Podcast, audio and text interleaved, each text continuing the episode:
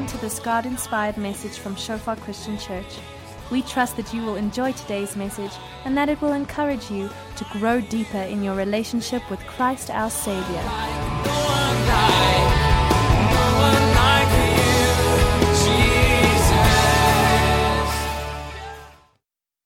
I'm just going to pray for us as we as we get into the word. Father, thank you for the privilege, God, of, of meeting in your house. Thank you, God, that for your blood. Thank you that that which makes us brothers and sisters is you. And we thank you for who you are, and we thank you that you're in this place. And we open up our hearts for your word. Holy Spirit, come and just minister into each and every one of our hearts, Lord, in Jesus' name. Amen. Uh, for those that don't know me, if you're visiting us, my name is Jan George. Um, I'm assistant pastor here together with with um, with Pastor Henny, and uh, you know it's a privilege for me this morning is to just come and share a word that I that I believe God has just laid on our laid on my heart to to share with us. On the one side, it's it's a little, it, it seems like a little bit of an odd timing to share this message because it's in December, and it's maybe a message that you would want to share with as many people present as possible. Um, but I believe that this is going to lay a foundation uh, for a conversa- conversation that's going to continue. And this is uh, a part of the conversation that Henny has also already started. So I'm going to ask you guys that are here to spark this conversation to, to not just stop here today, but to actually carry on into, into, next, into next year. And I'm going to talk a little bit about um, authentic community. And. Uh, um, and what what that entails, etc. And, and it, it, does form part of um, of this series of, of God's building. And um, there's a there's a tweet, or before I get to the tweet, my prayer is really this morning that whether whether our hearts, our actions are aligned with what the Word says with regards to this area or not, that you would say, "Amen." That makes sense. I can see what God is saying about this. So it's not an intention to knock anybody. It is really for us just to align our hearts and our actions with what God's word says about about community and in that sense authentic community. Um, I'm going to read you this this one this one tweet of um, um, T- Tim Keller, um, pastor in New York, I think he uh, he had this this um, Twitter conversation, or he had this Q and A basically on Twitter two years ago, and uh, where he'd allow people to ask him any questions that he wanted. And Jefferson Bethke, if if the name rings a bell, that's a guy that that that, that uh, video clip on Jesus bigger than religion kind of a thing. Why I why I love Jesus but hate religion. He did that one. We we use it in, in Encounter One as well he asked this question If you could give my generation one piece of advice or encouragement, what would it be? And then Tim Keller's response was you are, a genera- you are the generation most afraid of real community because it inevitably limits freedom of choice, freedom and choice. Get over your fear. And uh, there's another, another quote here from, from, from, John, from John Wesley. It says, I continue to dream and pray about a revival of holiness in our day that moves forth in mission and creates authentic community in which each person can be unleashed through the empowerment of the Spirit to fulfill God's creational intentions. And what it comes down to is that, and what, what Tim Keller also actually says, he says that we as a generation, that, that involves pretty much all of us here in this room, um, is that we, we want the, the prize of authentic community. There's a, I think there will be a general consensus here that we long for authentic community, um, but we so often don't want to pay the price that goes along with attaining to that authentic community. Um, or, or the commitment or the commitment of self-sacrifice that it entails. Um, and, and specifically here in Johannesburg, that is, that is so relevant um, and we're gonna we're gonna unpack that a little bit. Uh, first, just look at what what the Bible also just just the pattern that there is in the Bible with regards to to authentic community or just community and how Jesus did it. And Jesus' model says, like in he dealt with the crowds. He uh, Mark 10 verse 1, you can follow with me. Up there it says, Jesus then left that place and went into the region of Judea and across the Jordan. Again, crowds of people came to him and, he was, and as was his custom, he taught them. So there's a place of where in the Bible where people would gather in their masses um, as part of a community um, under under Jesus' teaching. Luke 10 verse 1 to 2 says, After this the Lord appointed 72 others and sent them two by two ahead of him to every town and place where he was where he was about to go. He told them the harvest is plentiful, but the workers are few. And that's just on a little bit of a smaller scale, 72. In our, in our context, that would probably more be like in our districts. I would say probably our districts. We have three districts in our congregation. I haven't done the maths, but if I had to guess, then we'd probably be around there. Um, when we gather in our district and district context, this will typically be um, about the size that we'd, we'd get down to in terms of 72. So you get these different sizes, and then obviously, as we all know, Jesus dealing with these 12 disciples, Luke 6 verse 13. When morning came, he called his disciples to him and chose 12 of them.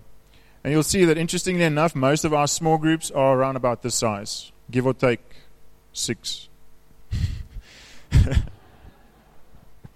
I think I think it's a good midway because the, by the time you reach 18 in number, it's about it's maybe about time to, to multiply, and then you then you're two groups of nine, and then you below the, the 12 threshold anyway. And interesting is, is, is that what we find in terms of discipleship and in community, it can't happen in isolation. Um, it, it's, you can have great Bible study, you can have great worship at, on your own, and you should have, by the way.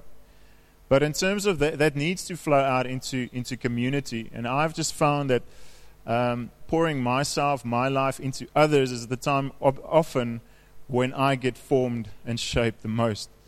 Um, and at times when you have to do something which you don't really like, but you do it, then you're confronted sometimes with your own shortcomings and just have to have a heart check like, God, what is going on here? I really don't want to do this. Um, and it's and it's the quickest way of getting over ourselves is when, when we're in a bigger group and we are going, I'm, I'm doing this for the sake of somebody else. Similar to when we have kids, um, you, you just have to get over yourself sometimes for the sake of your child. Um, I remember, when was it? I think it was with the last three day fast in July, where I was at the end of the fast, came home, and I'm just pop, or, or, it was for missions, and I just wanted to. We had it, well, I think we did a five day uh, fast. So I was just tired, and, and I just, you, sort of just go through the day, and I'm just, I just want to get home and just, I, I, I just need to lie down, otherwise I am going to faint. So, so what happens is I walk, I walk into the home, and as I just go lie down on the couch, Sylvia, who's who's an, who's a nanny for for Elaine and Amy Louise three days a week, um, she's just like, um, you know, Elaine's a little bit sick, and I'm like, what's wrong? And so make a long story short, short uh, Elaine woke up from her bed and she vomited in her bed. So Sylvia was cleaning that up, and I'm like, okay, cool. And so I, I get up, and I'm still a little bit weary. And I, as I pick her up, comes a second rush of vomit all over me. And I'm like, okay. So at at that time, you don't you don't even think about I was thinking I was to faint, kind of thing. You deal with your child right now because they need it. And you forget about your own miserable state. Um, and uh, yeah, so the point I'm just making is that the moment we take ownership of other people or commit ourselves to other people, it's we, we, we have to get, we, we place ourselves in situations where we grow and we stretch and where we become more like Christ. So that's just the importance of why we as a, as a congregation place that much value on discipleship in community. Um, so for us, Sunday services is just as important as Wednesday small group. It's just as important as other times in the week when, when we get together um, just to, to, catch up or have accountability or just hear how it's going um, and establishing that, that culture in us. And just further, further from a biblical pattern, um, we see the early church model in Acts 2, verse 46, the first part says, Every day they continued to meet together in the temple courts. They broke bread in their homes and ate together with glad and sincere hearts. So we see this, this coming together at the temple courts, big group, and you see them coming together in house to house, smaller groups. In further Acts 5, verse 42 says, Day after day in the temple courts and from house to house, they never stopped teaching and proclaiming the good news that Jesus is the Messiah. And then Acts 20, verse 20 says, You know that I have not hesitated to preach anything that would be helpful to you, but I've taught you publicly and from house to house. And what I've seen just with, with, with us as a congregation over the years, and we've grown to a nice size now, and, and, and I really believe that God wants us to, to kick on in terms of growing. However, I feel that this is an important part of our DNA, if you want to call it that, um, that we need to get right as a congregation in terms of prioritizing community within the big group and in the small group. Um, I, I see the tendency of some people like the bigger group and don't like the smaller group that much, and vice versa. Some people love going to small group, but they don't like coming to Sunday church, kind of a thing. Um, and, and there's nothing per se wrong with it. I just want to encourage us to grow through that and grow past that. Um, what I've what I've noticed with people that love the smaller group and don't love the, the, the Sunday services is normally the tendency there is I like the personal contact, and I feel I get a little bit lost in the crowd on a Sunday. I, I lack the closer, intimate moments with individuals.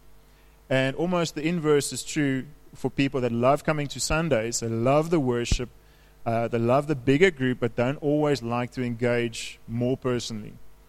Um, and and there's, there's a room for both, um, but both is important. Um, and that's why I say let's get that part of our DNA right, that we prioritize each other, whether it be from house to house when you meet with your friends or small group, or on Sunday services um, coming together because collectively together we make disciples of one another, disciples of Jesus Christ. See, here's the thing is that, that we, we, really, we really need community. In case you didn't know it, we need community to grow like Christ. Who of you came to salvation by the preaching of somebody? Hands up. Who of you came to salvation through a friend? Hands up.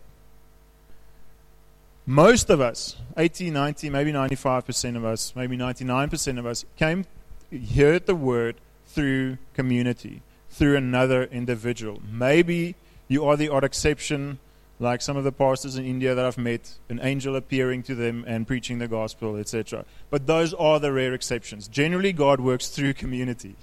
Uh, so let's get into the need. Okay, like I said, you, we are a generation most afraid of real community because it inevitably limits freedom of choice. Just get over your fear. W- within context of Johannesburg, there's a couple of challenges that we experience in Johannesburg for for just having community. Obviously, geographically, we're pretty spread. Okay, so if we all were staying here around Roosevelt Park, for one, I wouldn't get that much complaints from the neighbors, but um, Um, but other than that, we'd be seeing each other a lot more because we're just in closer proximity. So there are a couple of challenges for us in Johannesburg, which is real challenges in which we need to get over. But that just emphasizes our need for deliberately making time for community that's much more important. Because if, for the Midrand guys, saw you guys during the week, um, they have to drive pretty far to come on a Sunday to church here. The guys in the East Rand, same story. They have to drive pretty far to come together on a Sunday morning, and I want to commend you guys. You guys are very faithful in doing that. However, there are times in the week when we get together, which is which those logistical challenges of distance, we have small group right at your doorstep, which is a great place then just, just to, to prioritize it. So there are certain measures of how we can just bridge that gap. But generally, the other thing is that's a big challenge for us in Johannesburg is is the limitations that we have on our time, um, or the seeming limitations. Let me put it that way, is that is that we generally our, our, contract with our work, unless maybe your contract says it differently, is is eight hours, unless you're in auditing or law or um, consulting, etc. And then then hours sort of go through out the window, and you just need to get the job done. Which most of us here, we we we go to we go to work to get the job done, not to put in our hours. Um, for those in auditing, consulting, and legal, we put in the hours so that we can put billable hours there, and then we do extra stuff after that. I know how it works. Uh, I was an auditor as well. But here's the thing that I discovered with regards to time is your company will take as much time from you as that they possibly can up until the point where you say no. Okay, I'm all for you have to at least work eight hours. Okay, if you work full day. I'm all for that. And there are going to be times when there are deadlines. We you know, have to work over weekends. We're going to have to work to the midnight hours, etc. I'm, I'm uh, I have a lot of respect for that, and companies need to make their buck and those kinds of things. But the other thing is that I, I just realized, like, there, there, are certain limitations to our time. Like for the, for example, the first year that I was in Johannesburg in 2008, I was first year doing articles, and uh, I had I was doing honors while I started doing. Um, articles. So I had class. I stayed in Kempton Park. My mom stayed there at the time. Our offices was in Houghton. And then three days a week, um, from 6 to 10 in the evening, I had class in Randburg. And then after class at 10, then I drive back to Kempton Park. And, and that was my routine for, for the year.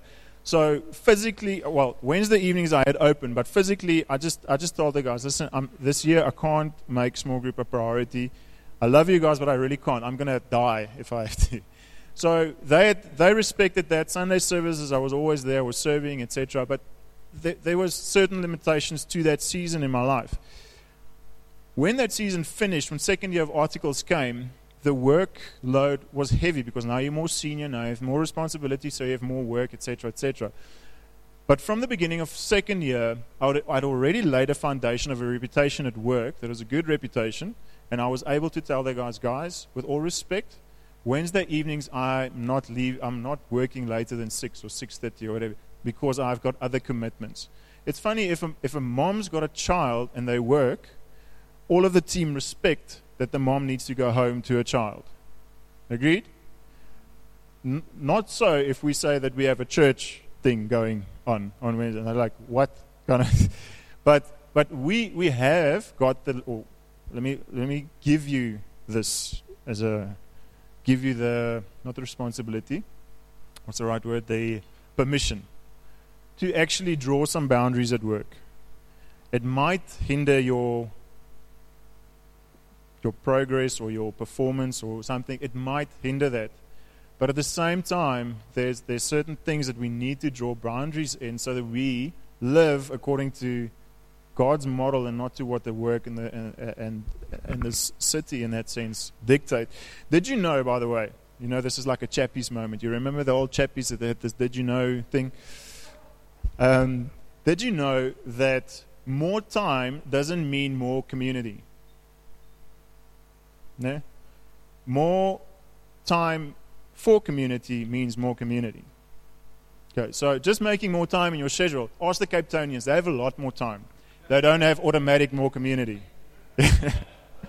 right. If you don't know, the Cape Townians, they, they struggle with community just for the sake of community, not because of time. Yeah. So the other thing is that, that we, if the moment we become isolated, we die. We are relational beings. Um, there's certain people that are more relational beings than others, and we have respect for that. Some people like the, the their own space, and others like being the, the, the front of the party. Um, but the thing is that w- even when we hurt and we want to be left alone, at some point in time, we want somebody to comfort us. We want somebody to tell us it's going to be okay. You know what? Christ is the healer. There's somebody that we need to come alongside us when we, when we hurt, when we're down.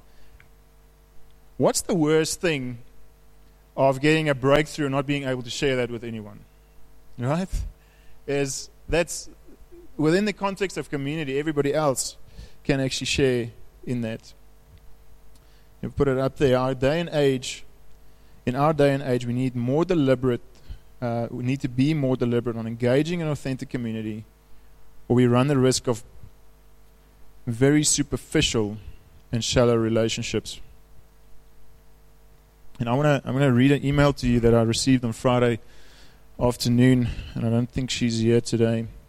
Um, I sent it on to the guys. who it relates to. Um, and I want to I want to commend you guys just as a as a community in general how we do get this right very often. Um, and I'm going to skip certain parts um, that's not relevant. It's addressed to Henny.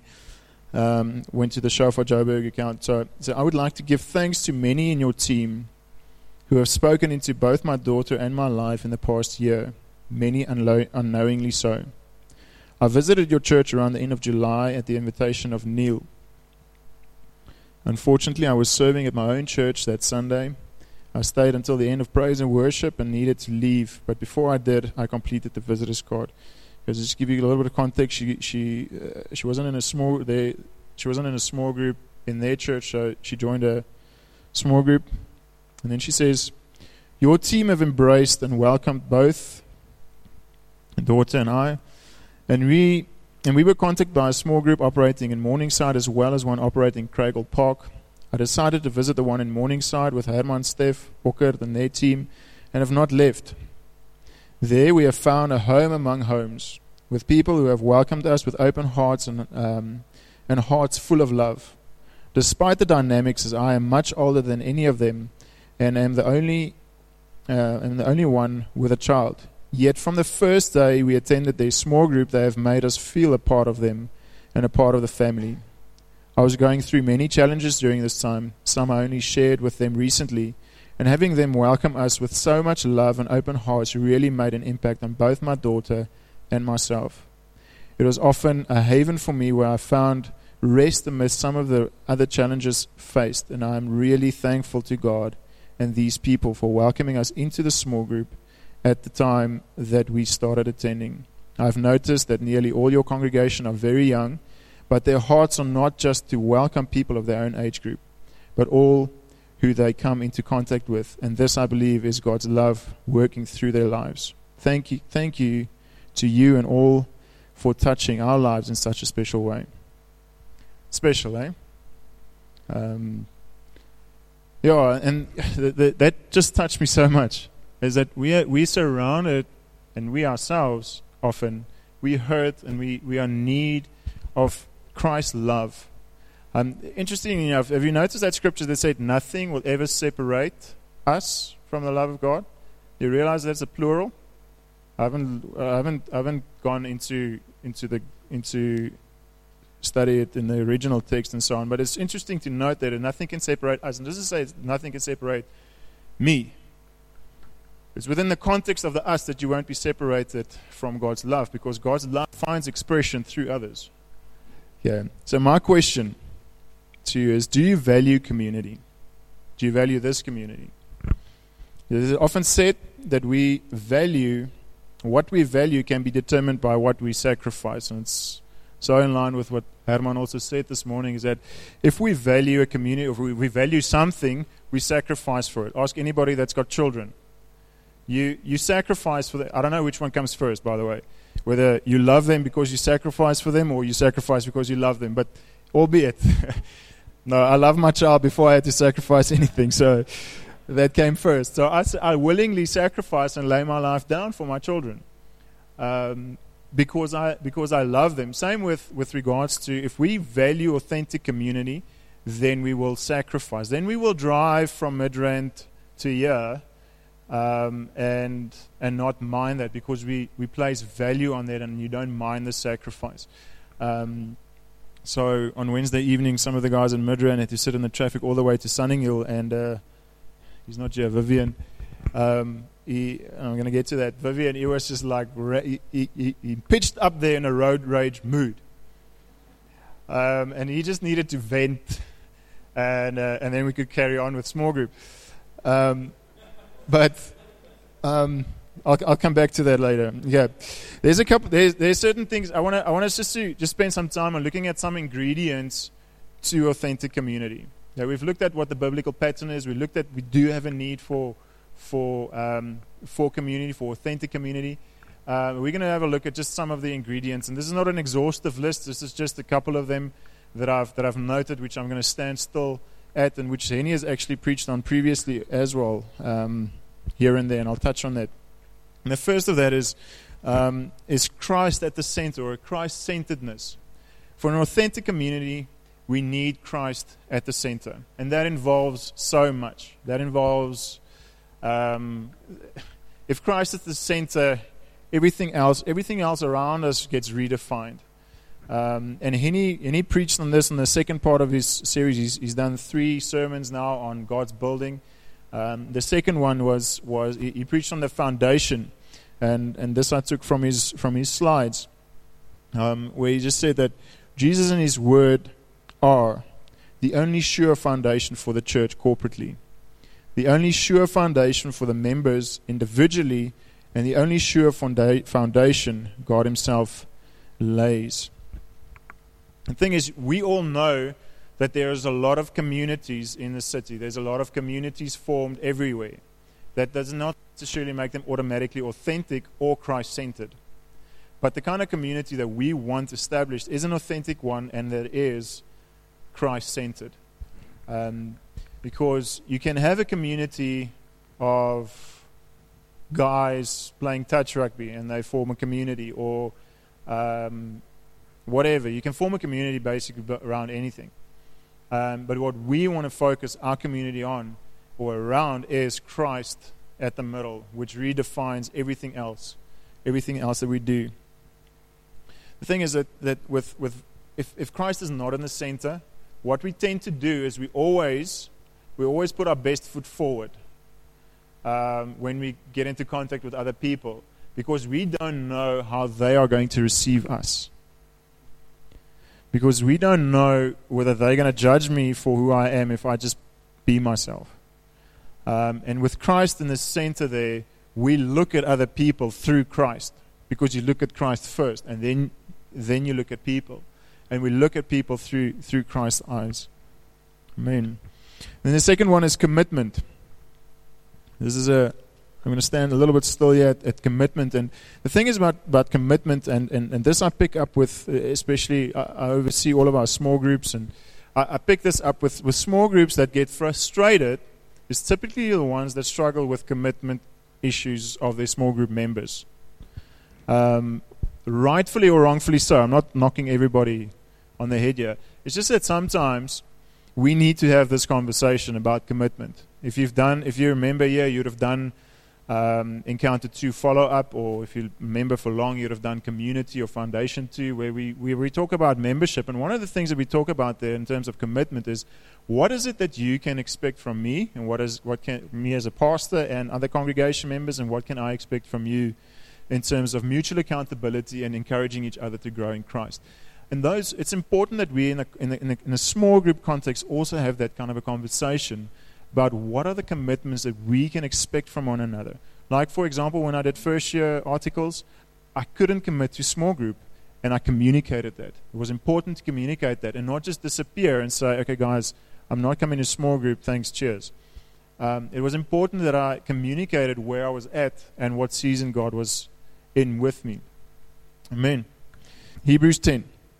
And let us consider how we may spur one another on toward love and good deeds, not giving up meeting together, as some are in the habit of doing, but encouraging one another, and all the more as you see the day approaching. The day, obviously, I think, talking about Jesus' return.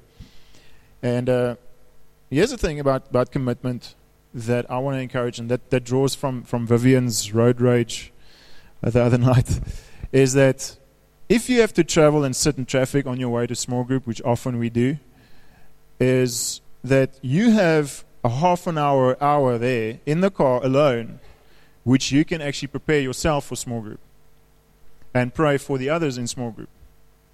Ever thought about that? You actually are more privileged than those that don't have to sit in traffic because they have to make other time to do that.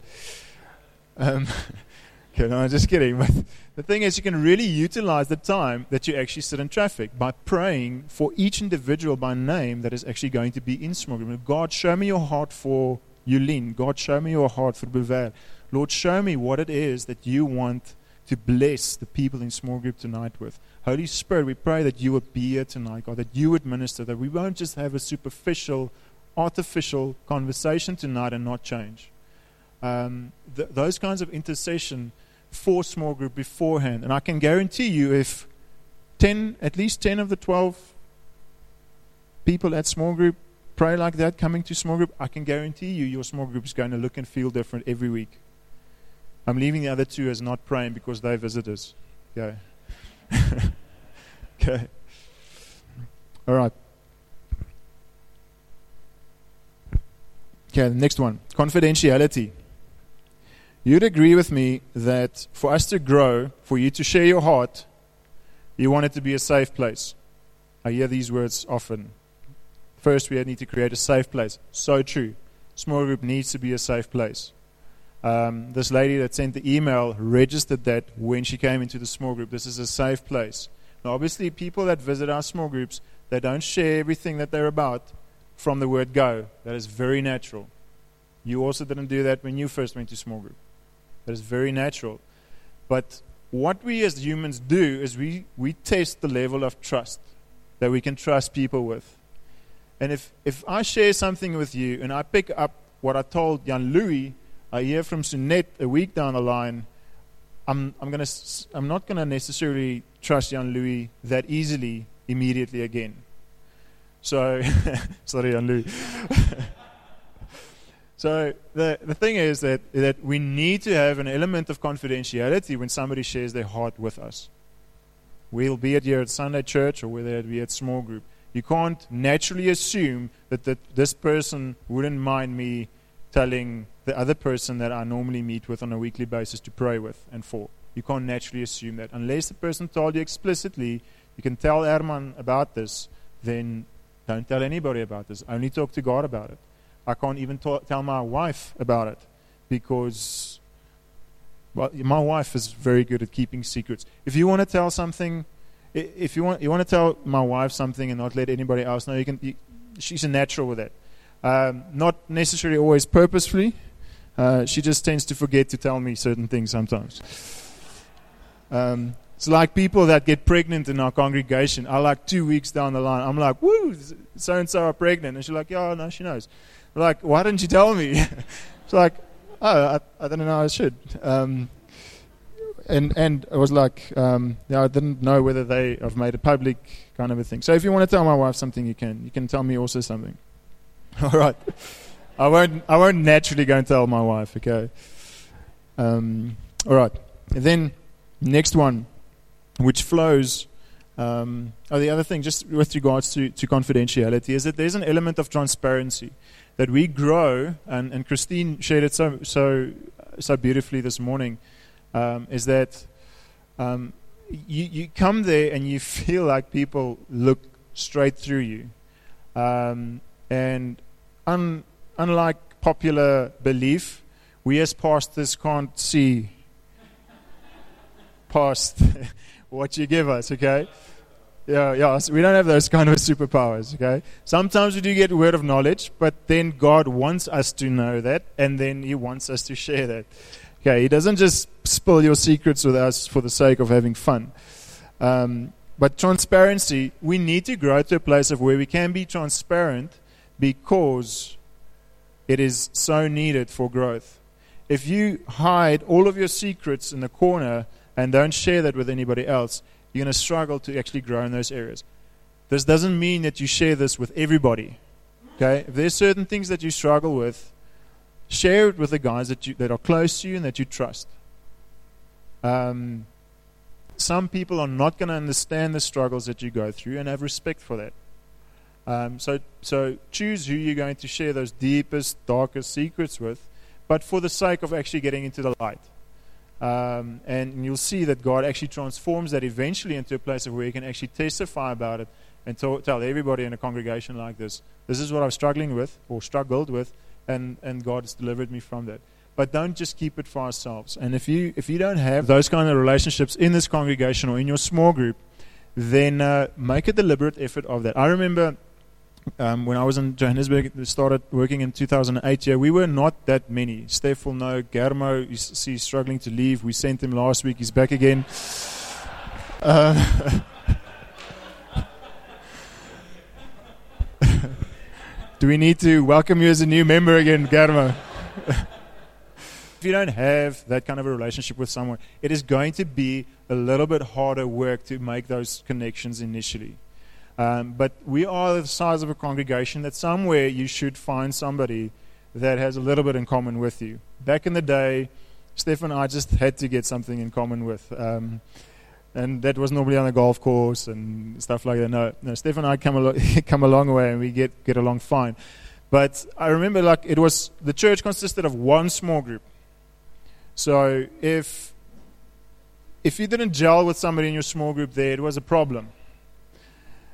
Um, when now you have the liberty of looking outside of your small group. Um, that doesn't mean you leave your small group just, okay, I don't like you, I go to the next one. But at the same time, what I'm saying is if you don't find meaningful relationships in this congregation, come talk to me because then there's something wrong. Uh, either we are not geared to be switched on to meet you where you're at, um, or maybe there's something else. Okay, so next one caring. Read with me Colossians 3, verse 12 to 15. Therefore, as the elect of God, holy and beloved, put on tender mercies, kindness, humility, meekness, long suffering, bearing with one another and forgiving one another. If anyone has a complaint against another, even as Christ forgave you, so you also must do. But above all these things, put on love, which is the bond of perfection, and let the peace of God rule in your hearts, to which also you were called in one body, and be thankful.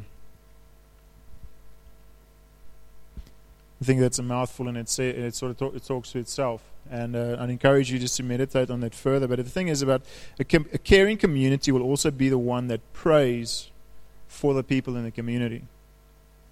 Um, often we, we, we care a lot for the people in our community or in our congregation or in our small group, but we don't necessarily make it a habit of praying for people.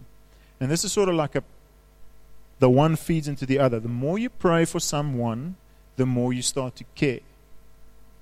And the more you care, the more you should start to pray. Um, so that those two feed in each other. So let's really pray for one another, even, even if you don't like the person. Start praying for the person because God will ch- change our hearts. And, and often it's the ones that we don't get along with who forms and shapes us the most. Um, their rough edges meet your rough edges, and uh, that is just what we need in order to smooth those rough edges out sometimes. Yeah, so just in summary, I'm going to cover another couple of um, ingredients, but just to recap, we've looked at Christ being at the center, um, commitment, confidentiality, and caring. And we're going to have a look at three others, and then we're going to end off. Just keep an eye on the time, yeah. Okay. Another one, conflict. How do I get from conflict from caring? um, did you know that conflict is often necessary for growth? We meet in Christ, there's conflict. We are in a state of where we can't enter into His presence except if it is for the cross of Jesus Christ. The conflict happened at the cross of Jesus Christ, and our confrontation happens at the foot of the cross of Christ. Yeah, so thing is, conflict is a needed ingredient for our growth. And you'll know that anybody that you've walked the road with for longer than, let's say, a month, you are, or close, co- close relationship with, there is going to be conflict. Agreed? If you haven't yet, come talk to me. We'll sort that out. Okay. Um, even in marriage, or yeah, let me say even in marriage. I don't want to say especially in marriage because that's just otherwise you think that that's what marriage is about. No, even in marriage, conflict happens, but you as a couple grow if you sort that conflict out. Okay, and Herman, I'm gonna I'm gonna use a little bit of an example of between you and me, if you don't mind. Um, Herman, Herman and I had a um, we, we come a long way and, and we partner together. He's very evangelical, I very, very evangelical. So we're very mission focused. Okay, so our personalities here and there overlap and we're very the same. And we're both kind of guys that want to sort conflict out as quickly as possible. And I respect and I love him for that. The fact that, that him and I, we, we, we disagreed last year on something. I'm not going to give you the, all the details. confidentiality. Okay, um, but what happened is that that we we differed in some areas, and because we had the commitment towards each other, okay, and because we were confidential enough towards each other, we could actually approach one another and say, "Let's talk about this. Let's sort this out." It wasn't an easy conversation. You can ask One It wasn't an easy conversation. But a year, year and a half down the line, we're still pursuing Christ. We're still pursuing what Christ has called us for because we are committed. And, and, and, and I appreciate that so much uh, from him that at the first glance of conflict, we don't run away. We actually sort it out. Um, the same within the context of small group. If there's conflict in your small group and you say, I actually just want out of this boat, do you know what? If you go to another small group, the other small group, the old small group that you were in, not going to grow because you never sorted out the conflict, albeit with an individual or with a, with a whole group. Um, but, but so there's healthy conflict. I'm not talking about negative conflict. Um, somebody that comes into small group that just want to reap havoc, just want to sow havoc, it's not going to. Uh, that doesn't fly with me, and, and, that there's there's a place of where you just stop that and we move on. Um, but generally, there's a healthy conflict that will happen in relationships. Um, but we need to have Christ at the center, be committed to one another, um, be confidential to one, one, another, and care each, for each other enough so that we would sort out the conflict that actually is un- underlying that. Okay, amen. Herman, thank you for sorting out the conflict with me. the other thing is, um, if we're going to be truly accountable to one another, um, we, we, we encourage people to be have accountability partners, etc., etc. If we are going to truly do that, the time when you want to really hide that thing that you want to be accountable about um, is the time that you need somebody to confront you about it, and conflict might actually happen. Or if somebody does something that's contrary to their calling, you can say, But you said that God is calling you for this. Why are you doing this? It doesn't make sense unless it's a stepping stone to where God is calling you to. So, has God changed the calling that you feel that God has played on your, in your life? Or is this perhaps not what God wants you to do? To have those kind of difficult conversations with one another. But that can only happen if we have those kinds of strength of relationship. Okay.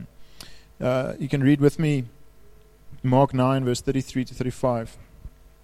Then he came to Capernaum. This is Jesus um, and when he was in the house, he, uh, um, he asked them, What was it you disputed among yourselves on the road? But they kept silent. For on the road, they disputed among themselves who would be the greatest. And he sat down, called the twelve, and, and said to them, If anyone desires to be first, he shall be the last of all, all and servant of all. And then he follows on and calling a child and saying that they'll be the greatest, and etc we should not see conflict in small group as negative. We should see it as an opportunity for growth. Because these guys had conflict, Jesus' disciples had conflict with one another. Who's the greatest? Who's the greatest? Boys play this always. My dad is the greatest. My dad's the greatest. No, my kind of a thing. Um, there's going to be that conflict. But Jesus uses that conflict for their growth, to explain something to them about how the kingdom works. So don't just despise conflict. There's one or two more scriptures. Philippians 2, verse 1 to 4, just in terms of how do how, the, our attitude when dealing with conflict. Therefore, if there is any consolation in Christ, if any comfort of love, if any fellowship of the Spirit, if any affection and mercy, fulfill my joy by being like minded, having the same love, being of one accord, of one mind. Let nothing be done through selfish ambition or conceit, but in lowliness of mind let each esteem others better than himself. Let each of you look out not only for his interests, for his own interests, but also for the interests of others. And then Proverbs 27, verse 17 says, As iron sharpens iron, so one person sharpens another. What I have picked up, we, we, we, this is not rocket science. You've noticed that we all work differently, okay? What I've t- noticed is two trends of how we deal, or maybe three. Three trends of how we deal with conflict. You get the people that avoid conflict, that flee. You get the other people that go straight on to conflict because they want to sort, or they, they want to fight. Okay? And you get the other ones that want to fix it. Okay, so you get the, those who want to flee, fight, or fix it. Um, and I'm asking you kind of a thing: which one do you tend to be? Um, I, I often find if I am not in the mode of fixing the problem, I try to avoid it. Me personally. Um, you can ask my wife also. There's conflict, just stay quiet long enough, then hopefully it'll go away. I've grown past that place where I know I need to fix it, otherwise it's coming back again. Um, so, what in in a small group or in a church context, kind of a setup, people that tend to flee stay away from small group and just tend not to say anything that they are unhappy about or what is it they are in conflict with. The other people that tend to fight um, say, no, this is wrong, um, just for the sake of fighting, it's very similar to those that flee. It's just that they don't leave the room. They just make it awkward for everybody else. um, both are sort of centered in the, in the self preservation of wanting to flee because I want to preserve myself, fighting because I want to pre- preserve myself. Where if we come in an attitude of we want to try and fix this, we sort of lay down our weapons and we make the reservation of I'm not leaving out that door. If you made a covenant with your wife, that is the kind of commitment that you have, that you won't flee out the door and never come back. This is not necessarily what society dictates, but that is the kind of covenant, biblical covenant that we've made with our husband or with our wives. Okay, is that my wife is the surety that no matter how big a fight we have, I'm never leaving her. So she can be real and honest with me because she knows I'm not going anywhere. That's sort of like, but it, but it's but it's a safe place for her. Same other way around. Is that I can be real because she's not going anywhere. She loves me, she cares for me, she's committed to me because we also share Christ as the center of our relationship. Yeah. So just brought that into marriage. The people doing marriage prep can use that. Um, okay. So let's fix the problems. That means you are going to have to confront it at some stage. In the bigger small group is probably might not be the time, but maybe to go and drink coffee with a person that that's rubbed you up the wrong way is perhaps the way to go. Sometimes, if it's a big problem within small group and everybody knows it's a white elephant standing in the room, then it, that's the place probably to deal with it, because you want the elephant to be on the outside. Okay, last last two is the sixth one is, a, is your contribution. Contribution for the community you work. And Henny, Henny also preached about this in the, in the first part. About He, he, he uh, preached about the tabernacle. And I'm not going to go through it in detail. I'd encourage you to go and download those sermons. Uh, by the way, Daniel has set up for us, all of our sermons are now on podcast.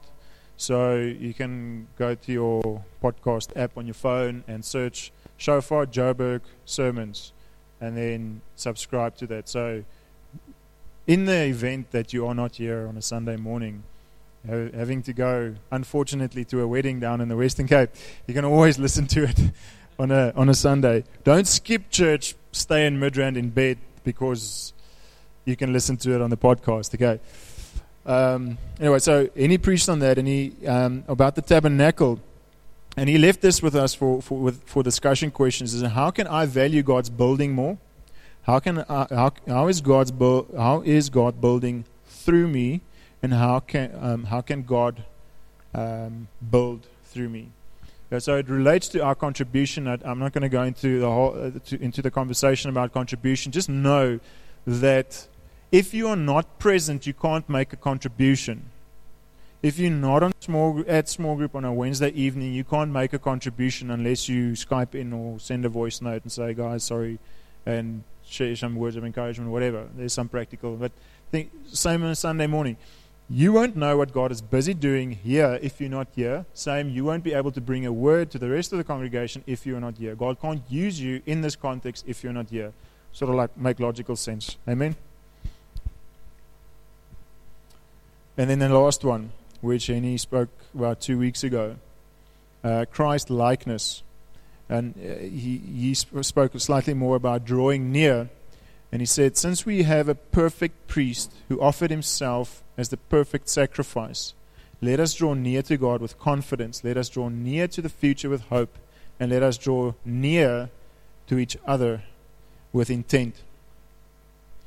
Um, and I just want to just stand still here for a moment. Is is, it's being Christ-like that joins us together. Um, it is is if if we want to become more like Christ, then we are going to be in the midst of people. Yes, Jesus did isolate himself at times to do what? To go and pray. But Jesus finds himself in the midst of community, in the midst of people, for the sake of people. So if we are going to become more and more Christ like, we will also find ourselves in the midst of people and aligned to his purposes. Amen. Jesus came to seek and save the lost. If we're going to become more Christ like, we're going to join ourselves to his purpose, to his calling of sa- seeking and saving lost. Now, we can't save the lost, but we need to take the gospel of salvation to the people. Um, and that is an element. Being Christ like obviously involves all of the all spheres of our lives, loving each other, being committed to one another, uh, forgiving one another, sacrificing for one another, etc., etc. But it also involves missional intent. It involves laying down our lives for the sake of those that don't know Him. And then, just in closing, maybe just on that, on, on Christ likeness I said there, Christ likeness joins us together with other people as a catalyst to become more like Him, for both my own and their discipleship, and to pursue His purposes of redemption for the world together. So, just to recap, we looked at those seven, we, we looked at the pattern for authentic community, we looked at the need for, for authentic community, and then we looked at some of the ingredients there um, call them the seven C's. Uh, there's other C's that you can also throw in there. Conclusion is not one of them. Um, celebration, perhaps. We want to be uh, an authentic community that celebrates one another, that celebrates Christ, the finished work of the cross, etc. There's a whole lot of other things that we can include there. But those are the things that I feel that God just wanted us to just stand still with, with today. Um, and let's let's really make this an effort to be, to make this a part of our DNA. I know we're all at the end of the year. We're sort of winding down. We're like, um, how must I start this conversation if I'm busy unwinding? The thing is, just start having this conversation with God at the very least. And if you're going away on holiday tomorrow and only coming back in January, pick up that conversation with the rest of your small group or church members here. Um, and if you're here and, and, you're not in a small group, I'd, come talk to us. I'd really love to slot you into a small group um, depending on your geographical sphere or what your or, or um, just demographics, etc. Um, our limitation, limiting factor often in Johannesburg is geography. We're far from one another, but we're growing to a place now of where we can put more younger families together or families together, kind of a thing. But um, all, all I'm saying is that if you're not in a small group, let's start prioritizing those small groups, coming together in a smaller group but let's also not neglect the coming together of the big group. Amen. Now, the people neglecting the coming together of the big group is probably not yet today. So, um, have this conversation with them in small group at some stage. Um, and, and like um, Herman also said earlier, is that like w- we sacrifice often here. Our offering is for the guys coming up, uh, coming in early to set up the worship team, to set up the sound. Um, but those are all a means to an end.